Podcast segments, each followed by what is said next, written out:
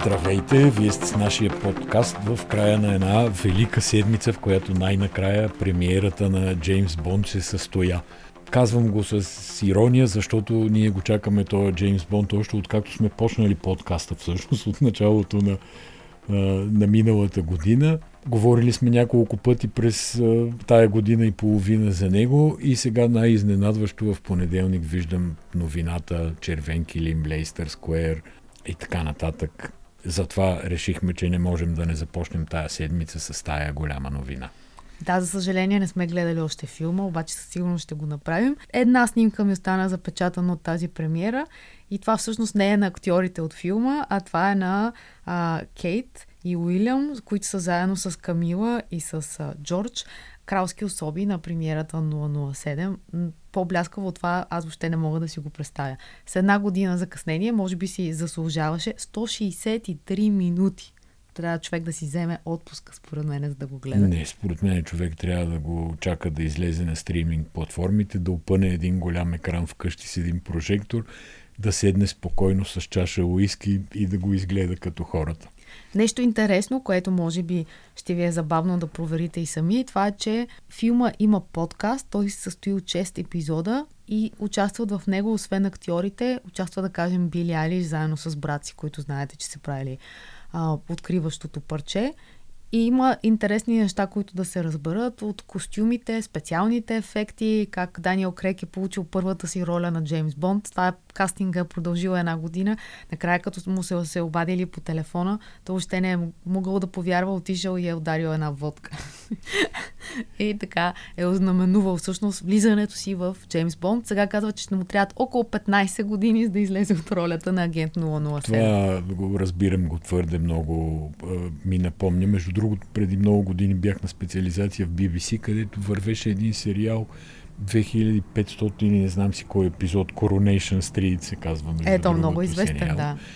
И част от, там, от специализацията, обучението беше да се разходиме и студията по-скоро като атракция, мисля, едва ли беше част точно от обучението, но се разходихме и студията на Coronation Street. Те се стая по стая, влизат от една, тръгват от друга, камери с кранове отгоре следят всичко. Нали, това за мен беше тогава много ново. Обаче те актьорите казваха, ние за 2000 епизода не си знаем вече истинските имена. Те хората по улиците ни наричат както ни наричат, както са ни там героите от сериала. Добре, аз ще използвам този образ, много ми харесва, за да се пренесем на българска територия. Един друг човек много бързо влезе в ролята си и това е ректора на Софийския университет, професор Анастас Герджиков, който беше полуобявен, полуофициално за кандидат за президент, опонент на Рума Радев, издигнат от инициативен комитет. Към момента, в който ние записваме този подкаст, нямаме абсолютно никаква идея кой е в този инициативен комитет. Знаем само, че новината е потвърдена няколко пъти от самия Настас Герджиков, който казва, едни приятели от десния спектър ми се обадиха, за да обсъдим моята кандидатура. Аз приех, тъй като нацията има нужда от, щях да кажа майка, а не, това беше миналата кампания, от обединител има нацията едни и същи клишета, не знам дали забелязвате, въобще не излизат от пространството години наред, независимо, че света се променя, българския контекст се променя, както и да е. Та това знаем за Анастас Герджиков и той вече е в ролята си на кандидат-президент. Два мандата ректор на Софийския университет, преди това известна политическа кариера в а, първото правителство на царя като заместник министър на културата при министър от НДСВ. Между другото, това за обединителя на нацията, то е, освен че клише, е така леко невярно, защото текстът в Конституцията не казва, че президента трябва да извършва някакви действия да обединява нацията, а казва, че президента като държавен глава е олицетворение на единството на нацията. Да, дори Сега, не му е забранено да бъде партийна да, фигура. Тоест, няма близки са логика. нещата, но далеч не са едно и също. Това искам да кажа по отношение на това дали чакаме който и да било президент да е обединител. Те влизат а, като политици, влизат с партийна подкрепа а, в а, по-голямата част от случаите и няма никаква причина ние да искаме от българските президенти да са аполитични. Напротив. Добре, но все пак това е добра новина за кампанията, защото хората си правиха само мемета и шеги с а, Луна и с а, Цвета Кирилова, бившата телевизионна водеща от нова телевизия, която се позоваваше на думите на Ванга, че руса жена ще оправи България, светла сила и тем подобни. Така че сега може би вече ще има някаква предизборна кампания по-сериозна. Не, истината е, че влизането на Герджиков в а, предизборната кампания прави кампанията истинска. Няма какво да се лъжим, защото това е човек с висок обществен авторитет. Разбира се, голяма част от обществения му авторитет се дължи на това, че той е ректор на най-старото, най-голямото, най-престижното учебно заведение в България, че е професор, че носи тога, че сме го виждали в, на различни официални места, церемонии. Това няма как да не се отразява и е нормално да се отразява, не искам нищо лошо да вложа в него, но не е човек а, и не е кандидатура, която лесно може да бъде пренебрегнат. Това ще е, поне за сега, нали, ако случайно Демократична България не решат да извадат някой още по-авторитетен и разпознаваем човек, в последния момент. В последния обаче. момент, разбира се, да го пазят от атаки, както и Борисов беше казал, че ще пазят техния кандидат дълго време от атаки. Та, това ще е най-силната от сегашна гледна точка опозиционна кандидатура, опозиционна, да, защото Румен Радев е сегашен президент, настоящ, нали, излизащ президент, и това ще е най-силната опозиционна кандидатура. Обаче за мен е много а, един въпрос ме мъчи и това е доколко професор Герджиков е кандидатура на ГЕРБ. Тук въобще нямам предвид формалната част, дали са го подкрепили от ГЕРБ, колко човека ще има в инициативния комитет, които са от ГЕРБ и така нататък. Но, примерно, ти сещаш ли се Бойко Борисов да е ходил в Софийския университет? Ако въобще Бойко Борисов се асоциирал с някакви университети.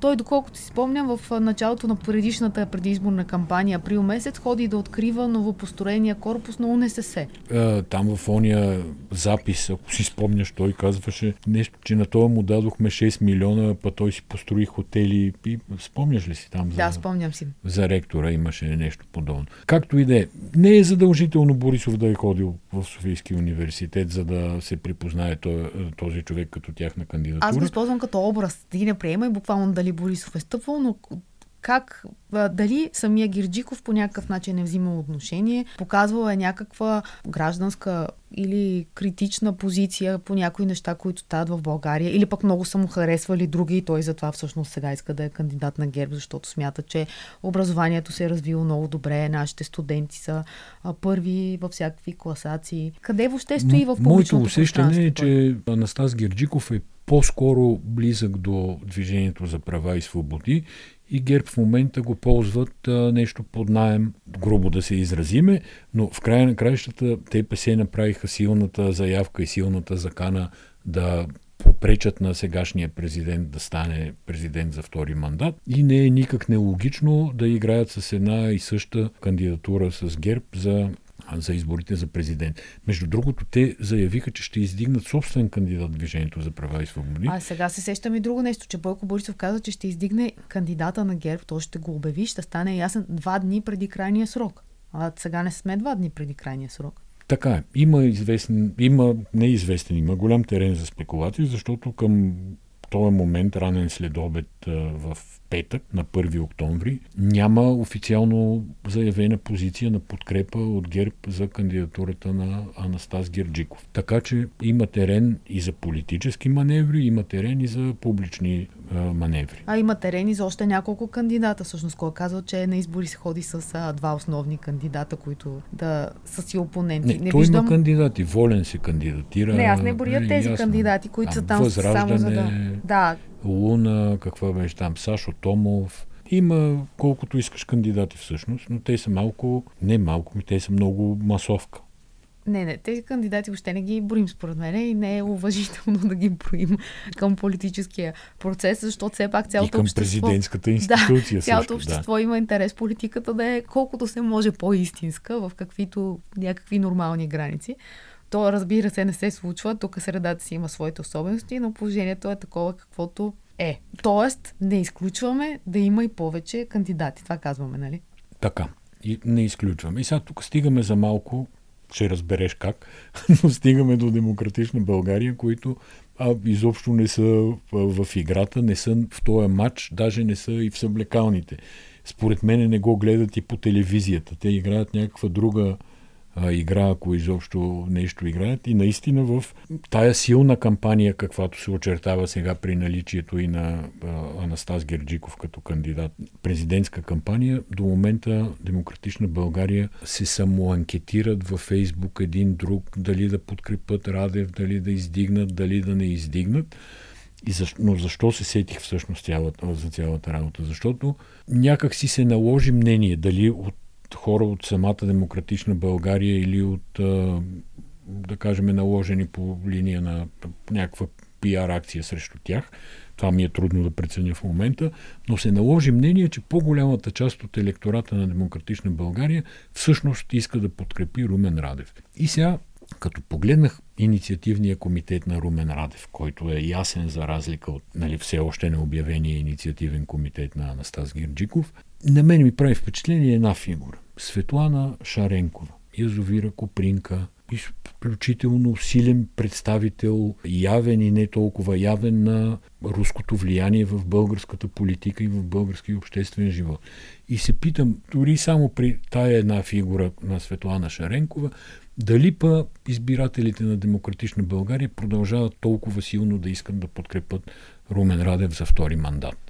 Аз мога да добавя и списъка с агенти на бившата държавна сигурност, което също е абсолютно огромна бариера пред избирателите на демократична България. И има обаче следната, следната ситуация. Ти трябва ли да издигаш кандидат, ако нямаш шанс да спечелиш изборите? Какво трябва да правиш? Според мен отговор е, че трябва. Все едно да отидеш на състезание, да бяга Юсейн Болт, ти да кажем, той е тук. Много е да, силен, и ние всички да се отказваме, бягаме, понеже да. не се прави така, просто политиката изисква ти да заявяваш, да показваш и да демонстрираш, абе да дрънкаш оръжие изисква. И във всички случаи. Това за оръжието ми го напомни след малко, ще ти кажа, когато продължим да коментираме президентските кандидатури. Но Демократична България даже претендираха, май вече и това не претендират де, но претендираха да участват във властта. И сега, ти ако си партия, която иска да участва в властта, трябва да можеш да покажеш барем един човек, който да има, дори и да не спечели, но да има достатъчната обществена позиция, обществено доверие и той е човек да се асоциира с, с тебе като партия, което ГЕРБ направиха, нали, ако го припознаят, де пак да направим тая оговорка, ако го припознаят официално, което ГЕРБ направиха с Анастас Герджиков. Защото много работи могат да се говорят за него, нали, типа кандидатура, хуманитарен човек, преводач, преподавател по латински и антична литература. Това всичко е окей и може да се правят коментари, но не може да се оспори факта, че това е сериозна и силна фигура. И демократична България, ако искат изобщо да са в играта, трябва да могат да извадат такъв човек. Аз си мисля, че ГЕРБ страшно много печелят от асоциирането си с а, човек като Анастас Герджиков, защото те този профил го нямаха. Професорския, академичния, той от години им липсва.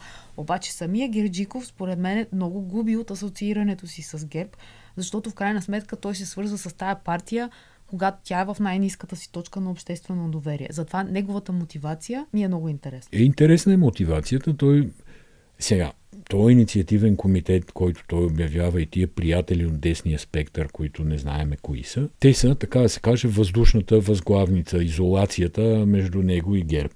Тоест той винаги ще, въз, ще използва това да каже, ами аз не съм кандидат на ГЕРБ, ГЕРБ ме подкрепиха, аз не отказвам подкрепа, както е казал днеска. И е нормално човек, който се кандидатира на мажоритарни избори, да не отказва подкрепа от никого.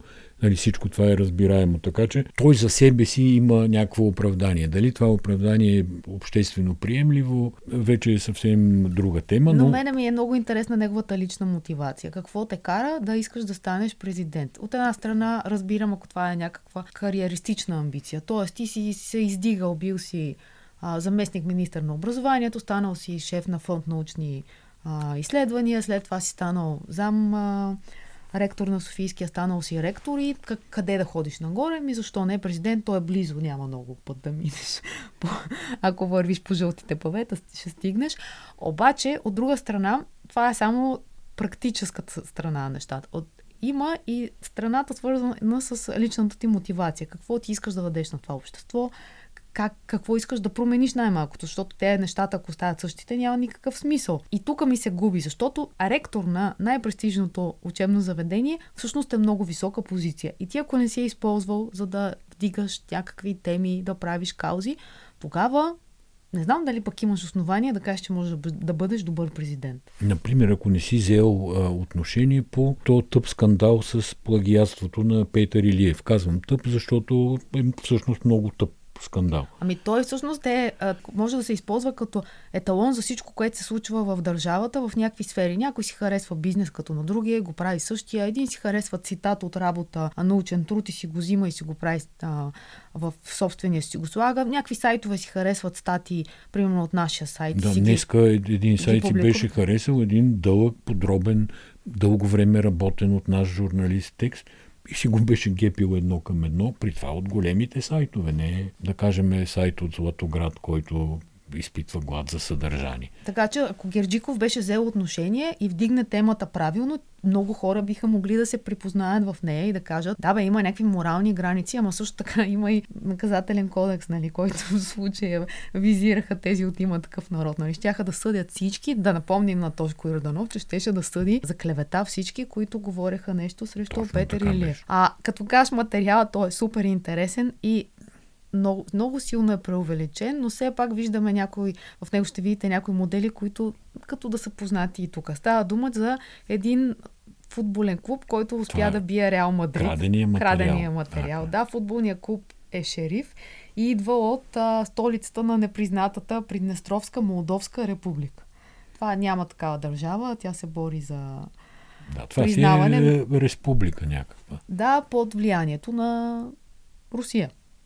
Е, Русия е силен магнит, лепът се такива дребни парчета. Да, и, и какво е шериф? Шериф е най-големия конгломерат, бизнес, който притежава. Ма ти каза Телеком. Ли, каза ли, че те, са били... техния отбор треснаха Реал Мадрид? Реал Мадрид, да, това започнахме. Okay. Та шериф се казва местния отбор, шериф се казва, шерифа е собственика на най-голямата банка, телекомуникационна компания, телевизия, а, политическа Прочети сила в местния моля парламент. Се, как се казва телевизията, на мен това ми хареса най-много. Тя се казва телевизия на свободния избор. Значи тия, дето държат цялата економика и 29 от 33 депутата на републиката, притежават телевизия, която се нарича телевизия на свободния избор. Те компенсират хората някакви неща, очевидно. Телевизия на свободния избор, верно така се казва.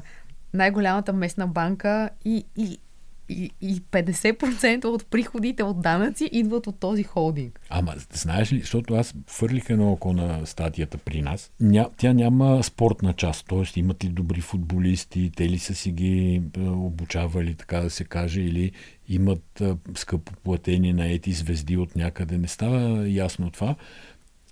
Не, че сега ще ви разкажем нали, цялата спортно-техническа част и трансферна част за този отбор, защото не я знаеме, но все пак е интересен аспект да се разбере. Хубаво нали, ги управляват някакви милиционери, бивши от Съветския съюз, ама как така па са били Реал Мадрид? Абе, не знам, обаче мен ми хареса как си допълват мнозинството от 33 души, за което ти споменава в местния парламент. Те имат, те вкарват 29 и след това останалите са бизнесмени, които работят с партньорски отношения с шериф, а последния мандат е за политолог, който симпатизира на шериф. Той едва ли има такива, дето не симпатизират. Смея ли? Ако има, смеят ли, да, и къде ли ще са. Еми, ние го прекарахме през смешната а, страна, но всъщност то никак не е смешна ситуацията, защото... Името в изтока, горе-долу е такова положение. Няма някаква оригиналност. Представяш ли си да беха някаква голема демокрация тия Молдовската Приднестровска република? Не, няма. Тя, цялата политическа ситуация там е много драматична и интересна. Те забраняват, например, латиницата. Там се говори, много от фамилиите са с румънски корени, там се говори на румънски и тези, които учат в тези училища, които са проруските, трябва да пишат румънски на кирилица. Представяш ли за какво става дума? Не, не мога да си представя, но беше хиперинтересно да го кажеш. Браво. Благодаря. Дай нататък сега, продължаваме. Търсят се тираджи. Случайно, ако познаваш британското, а, британската економика, супер го е закъсала, обаче новината е, че не е само британската, ами целият Европейски съюз има нужда от много шофьори на тир. А... Сега, темата аз се съгласих да попадне в, а, така да се каже, в ранинг ордера, в дневния ред на подкаста, по единствената причина, че има две много яки мемета, които си говорят едно с друго. Първото е Борис Джонсън с, на едната снимка, на другата снимка Ели, Елизабет II и казва, е, нали, Борис казва, мадам... Борис here. Мадам да, Борис се обажда. Борис се обажда. Верно ли, че сте карала камиони по времето на Втората световна война?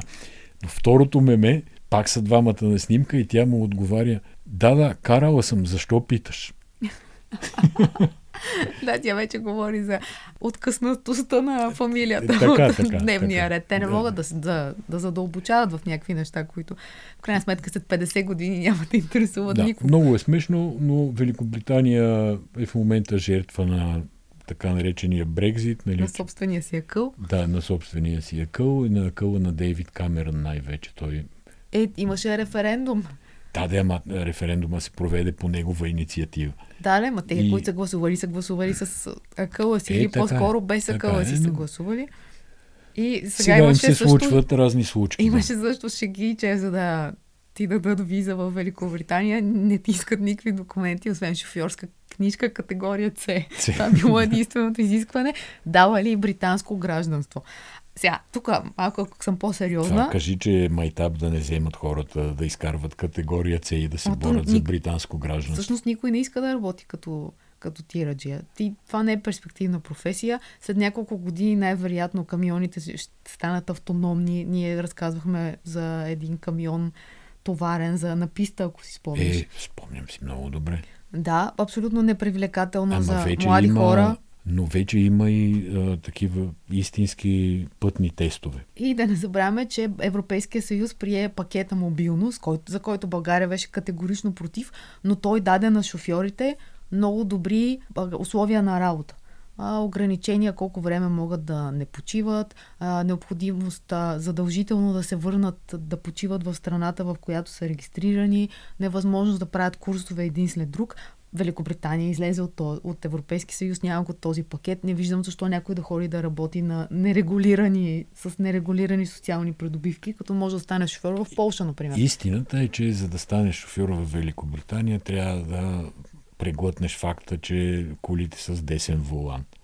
Аз го казвам на шега, но всъщност, като се замислиш, може би не е много шега, защото Едно е да се моташ с кола и да ти подсвиркват а, от наляво надясно, нали, къде бъркаш. Друго е да трябва да караш тир с десен волан. Добре, за това не се бях сетила, признавам. Добре, няма да може да решим а, кризата за, за В никакъв случай. Да, но мога да ти кажа как да спечелиш часовник за 102 лева. Не, 100, 102 часовника. Чакай, чакай, чак, чак, 100 лева. Час. Знаеш ли за какво говоря? Аз знам за какво говориш, но си чудех дали не говориме за енергийната криза във връзка с, с случилото си в Великобритания, защото той, разбира се, има там местната специфика за липсата на шофьори, но всъщност цените на енергията и суровините, които ползва енергетиката, се дигат главоломно. И това частично, сега темата е много сложна, между другото. Аз четох доста в последните дни, да кажем, че си съставих някакво мнение някаква картина. Немалка част от драмата е така наречената зелена сделка. Това, което Европейски съюз, според мен, е силно избърза, не домисли. Сега, опонентите на тая теза за зелената сделка като причина за дигането на цените казват, че зелената сделка още не е в сила, но истината е, че пазарите консумират отдавна новината за зелената сделка. Тя дори и фактически да не е в сила, една подобна новина винаги се взима предвид от пазарите.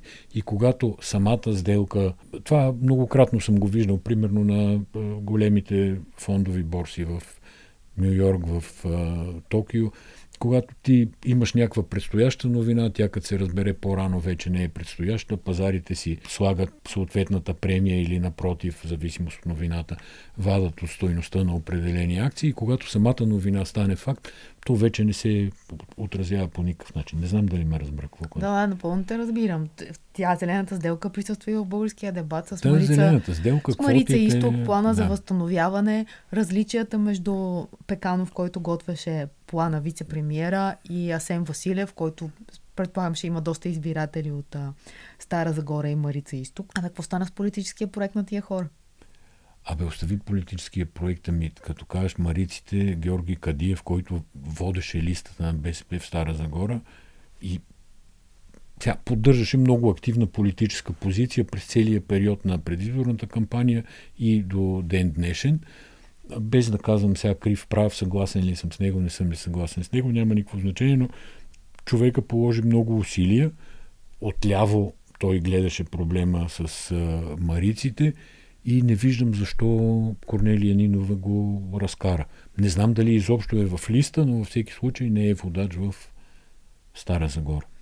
Само аз, казвам добре, една, сега, една тук, малка скоба. Като отвори тази скоба, аз да ти кажа, че професор Иво Христов, това е този, който беше казал, че 80% от българите са идиоти. Няма да коментирам дали е прав, само ще кажа, че съвпада с процента на вакцинираност. Почти съвпада, малко по-малко са се вакцинирали.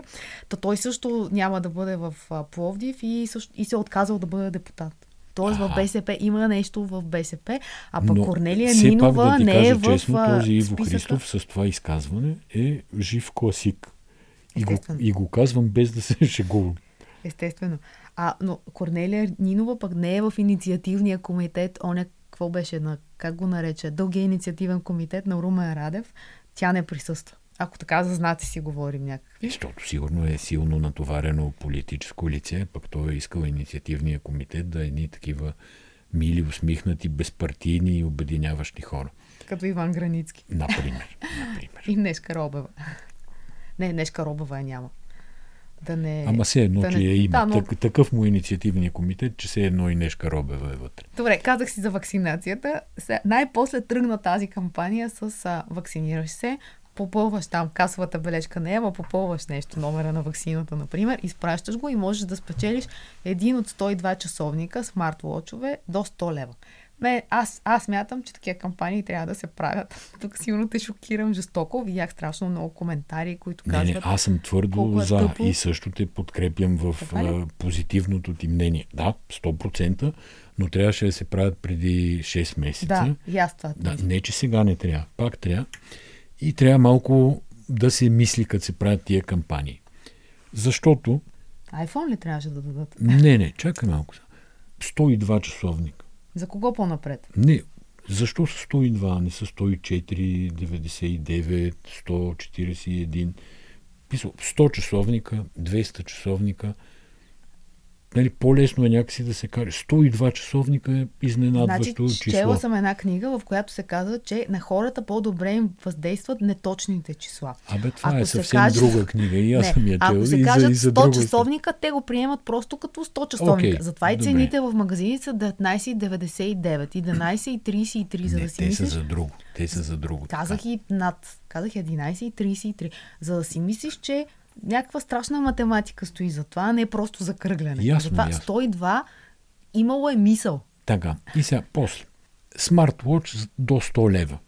Ти колко смарт-вотча истински, които работят, се сещаш до 100 лева? Абе имах един много хубав Huawei, да ти кажа, една гривна така дългичка, тя беше в този ценови клас. И от, от нея можеше човек да се обажда. Ама... Smart Band се казва на Ама Huawei. Smart Band не е смарт часовник. И тя, той нали? влиза е в бюджет. фитнес гривна. Да се обади ли да го препоръча? Фитнес гривна и подобно. Не, не, не. А, можеш да се обаждаш от този, който аз а, рекламирам в случая. Добре, окей. Okay. Значи да приемеме, че има такива смарт часовници. Ако не знаете от хубави смарт часовници на, на стойност. Ще ви препоръчам аз. Да, така. Носила съм. Има смарт часовници, хубави, казващи на стойност под 100 лева, в което аз... Около 100 лева. Ми ДДС-то не знам, дълбоко, се... дълбоко изразявам съмнение по този въпрос.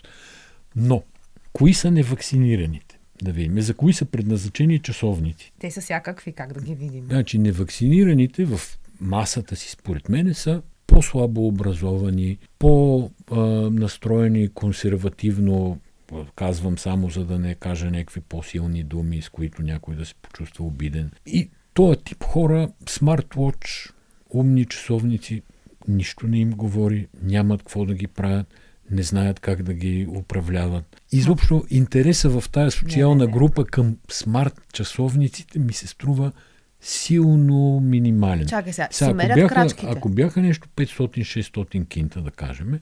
нали, да вземеш па да го нещо продадеш, това, онова. Намерих го на снимка, значи часовника, който препоръчвам, се казва Hua- Huawei Watch Fit. Много е хубав, всичко му работи. Фит за фитнес. Да, и могат хората да си мерят крачките, могат да се обаждат, могат да си намират, като си загубят телефона, да, да видят къде им е. Не си прав. Също така не си прав и за вакцинираните. Има и Има хора- и умни вакцинирани. а, невакцинирани. т.е. не, има умни невакцинирани да, да, антиваксери. смятам, че има и умни. И, и това беше най-голямата Чакай, дисклеймър. задача. Само да кажем, че тук не говорим за хората, които имат медицински причини да, да не се вакцинират. Нали, които имат медицински причини, някакво състояние и така нататък, естествено, са пощадени от нашия жизнерадостен хумор. Според мен, за да може да се отговори на За на тия, хората, които те трябва много чипират. добре да, да се... А, ти говори за чипираните, защото аз ти Това говоря... щеше да ми е трети поинт за часовниците. Значи, при положение, че тия ги е страх да не ги чипират с ваксината, сега ще си сложат някакви часовници с чип Да ги вътре, следят, да ги нали? следят. Пък и аз пред, Забрави, предлагам китайци да забрави. ги, да ги следят. Някакъв по-пасивен уред трябваше. Чушкопеци. Кантар. Чушкопеци. Чушкопек щеше да е много яко. С 2, 2 кг чушки от Кауфланд. То знаеш колко е много 2 кг чушки? Добре, добре. Но, да кажем, похвалваме инициативата на Министерството на здравеопазването, нали, въпреки всичките а, майтапи, които си направихме. И имаме ли още какво Имаме да да кажем, кажем, на че- българския народ? Да, можем да ги занимаем с нашето пътуване до Франция. Ходихме до Париж. Оби... Да, чакай сега, това иска па специален дисклеймър. Значи, ние се жертвахме и отидохме да видим триумфалната арка. Въобще не сме се жертвали, не знам за какво говориш. Беше планирано пътуване, малко внезапно, но изключително приятно. И триумфалната арка на живо няма нищо общо с триумфалната арка от снимките на Значи, хората. Първо антиваксерите искам са да по кажа- принципи против Кристо. Не, не, моля ти се сега. Слушай Не, не плети конспиративни мрежи. те са против Кристо. Намери ми ние- антиваксер, който харесва Кристо и ще ти купя смарт-вотч хубав под 100 лева. Добре, не, не. Разсея се, според мен. Така. Добре, ходихме, видяхме арката. Ама няма, са, няма да коментираме изкуство. Аз ще кажа само едно изречение. Впечатлението, което тая арка създава на живо, абсолютно никаква камера не може да го предаде. Ма това аз вече го казах преди малко, не знам дали го чу. Ма, казах, ти че го каза, арката на аз ти живо го казах. няма нищо общо с арката от снимките на хората. Не знам дали не ти го казах аз, но ня- преди Не, това. аз ти го преди казах да на включи- самата арка. Аха, добре. Така че Добре, значи имам обединяваме се, когато застанахме под арката, видяхме първо, тя не е покрита с чаршафи, това трябва да се знае. Да. И не прилича като И да е не може да си с вземете да си постеляте а, спалнята с тях. В никакъв случай, нито можете да отрежете Много ще стържи. Добре, много е хубава арката. Каквото било, било. Тя мисля, че е до трети там, който е видял, видял. Последен влак до хванаха. неделя. Да, хората. Париж също много хубав град, изключително чист, с много добре асфалтирани тротуари. Не знам дали забелязахте, че натърсваме на думата асфалтирани. В смисъл, в, в, могат да се се... каже в сърцето на града, в, на, на пъпа сърце. на Париж, във всичките тия исторически места, хората си люснали един прекрасен гладък, мазен асфалт по всички тротуари. И не се налага да си гледаш в краката, не се налага да си чупиш куфара с колелца, когато го возиш по българските плочки с формата на кучешки кокъл. Изключителен, изключителен да, дизайн и решение на столична община. И не Това е само. когато има плочки. Абе, много е хубав Париж. Да, хубав, хубаво нещо е Париж. Да. Пожелаваме ви скоро да отидете и да го преживеете както Всичко ние им го работи, преживяхме. знаят кои са, къде са, какво правят, за какво се борят. Много, много сме далече. За какво го казваме? Не знам, хората сигурно знаят, че Париж е хубав град. Ми защото ти, когато отидеш няколко пъти в някакъв град, всеки път го преживяваш по различен начин. На нас този път не хареса и през цялото време много силно го сравнявахме с това откъде идваме. А то всъщност сравнение е просто безумно да се прави. Това вече ти го каза, докато бяхме там. Давам ти авторското право, че няма какво да ги стигаме, то ние сме от различни планети и никога въобще няма да се, да се срещнем. Но след изборите президентски, парламентарни, се някога идват и кметски избори. Само това искам да кажа аз. А, Добре. ти ринопластика знаеш ли Не, не, е? чакай, зарежи тази работа с ринопластика. Не, искам да продължим темата с пластичните операции и тя е, оставяме ринопластиката, който разбрал шегата, разбрал. Ще продължаваш Обаче искам да кажа, операции. че гледам The Morning Show, втори сезон. Това е онзи телевизионен сериал с ам, Дженнифър колеги, Анистън. колеги от сутрешния блок на една американска телевизия са пресъздадени в сериал. Witherspoon, да, са двете героини. И втория сезон, а, буквално не става за гледане. Давам всичко от себе си, изгледала съм вече два епизода. Чаках го с огромно нетърпение, защото ние с Асен харесваме да гледаме телевизионни сериали за телевизия и за журналистика. Знам, че лекарите не обичат Доктор Хаус, но ние си признавам, харесваме. И това нещо, Дженнифър Анистън на Сене, тя така си е бетонирала горната устна, че тя няма зъби. Разбираш ли? за пластична хирургия ли говориш или за изкуство, за сериал? Не, за пластична хирургия говоря. Добре. И тя няма зъби. И аз вчера гледах стария YouTube видеа на Дженнифър Анистън да видя как изглежда устата. И тя само до преди няколко години горната устна се е издигала и се, се, се виждали и горните зъби. Сега два епизода изгледах, никакъв зъб не се е подава отгоре, разбираш? И това е толкова уморително за гледане, защото тя не може и да говори. По принцип тя си говори малко така странно. Направи ми впечатление, че леко. Да, и, и то вече е едно въвлещо мънкане и ти гледаш и отвътре така те избива нещо. Не съм доволна. Да, но сериала не става. Ако ще си даунлоудвате Apple TV само за да гледате The Morning Show, по-добре се отдайте на други удоволствия. Да, верно, че беше Apple TV. Сега, ако искате, можете да се убедите и сами в това, което ви казваме, но по различни причини. Ето аз и поради вида Проверката на... е най-висшата да, форма на доверие. Еми, довиждане Е, така бързо ли? и дочуване. Ами добре, до чуване, довиждане, благодарим ви.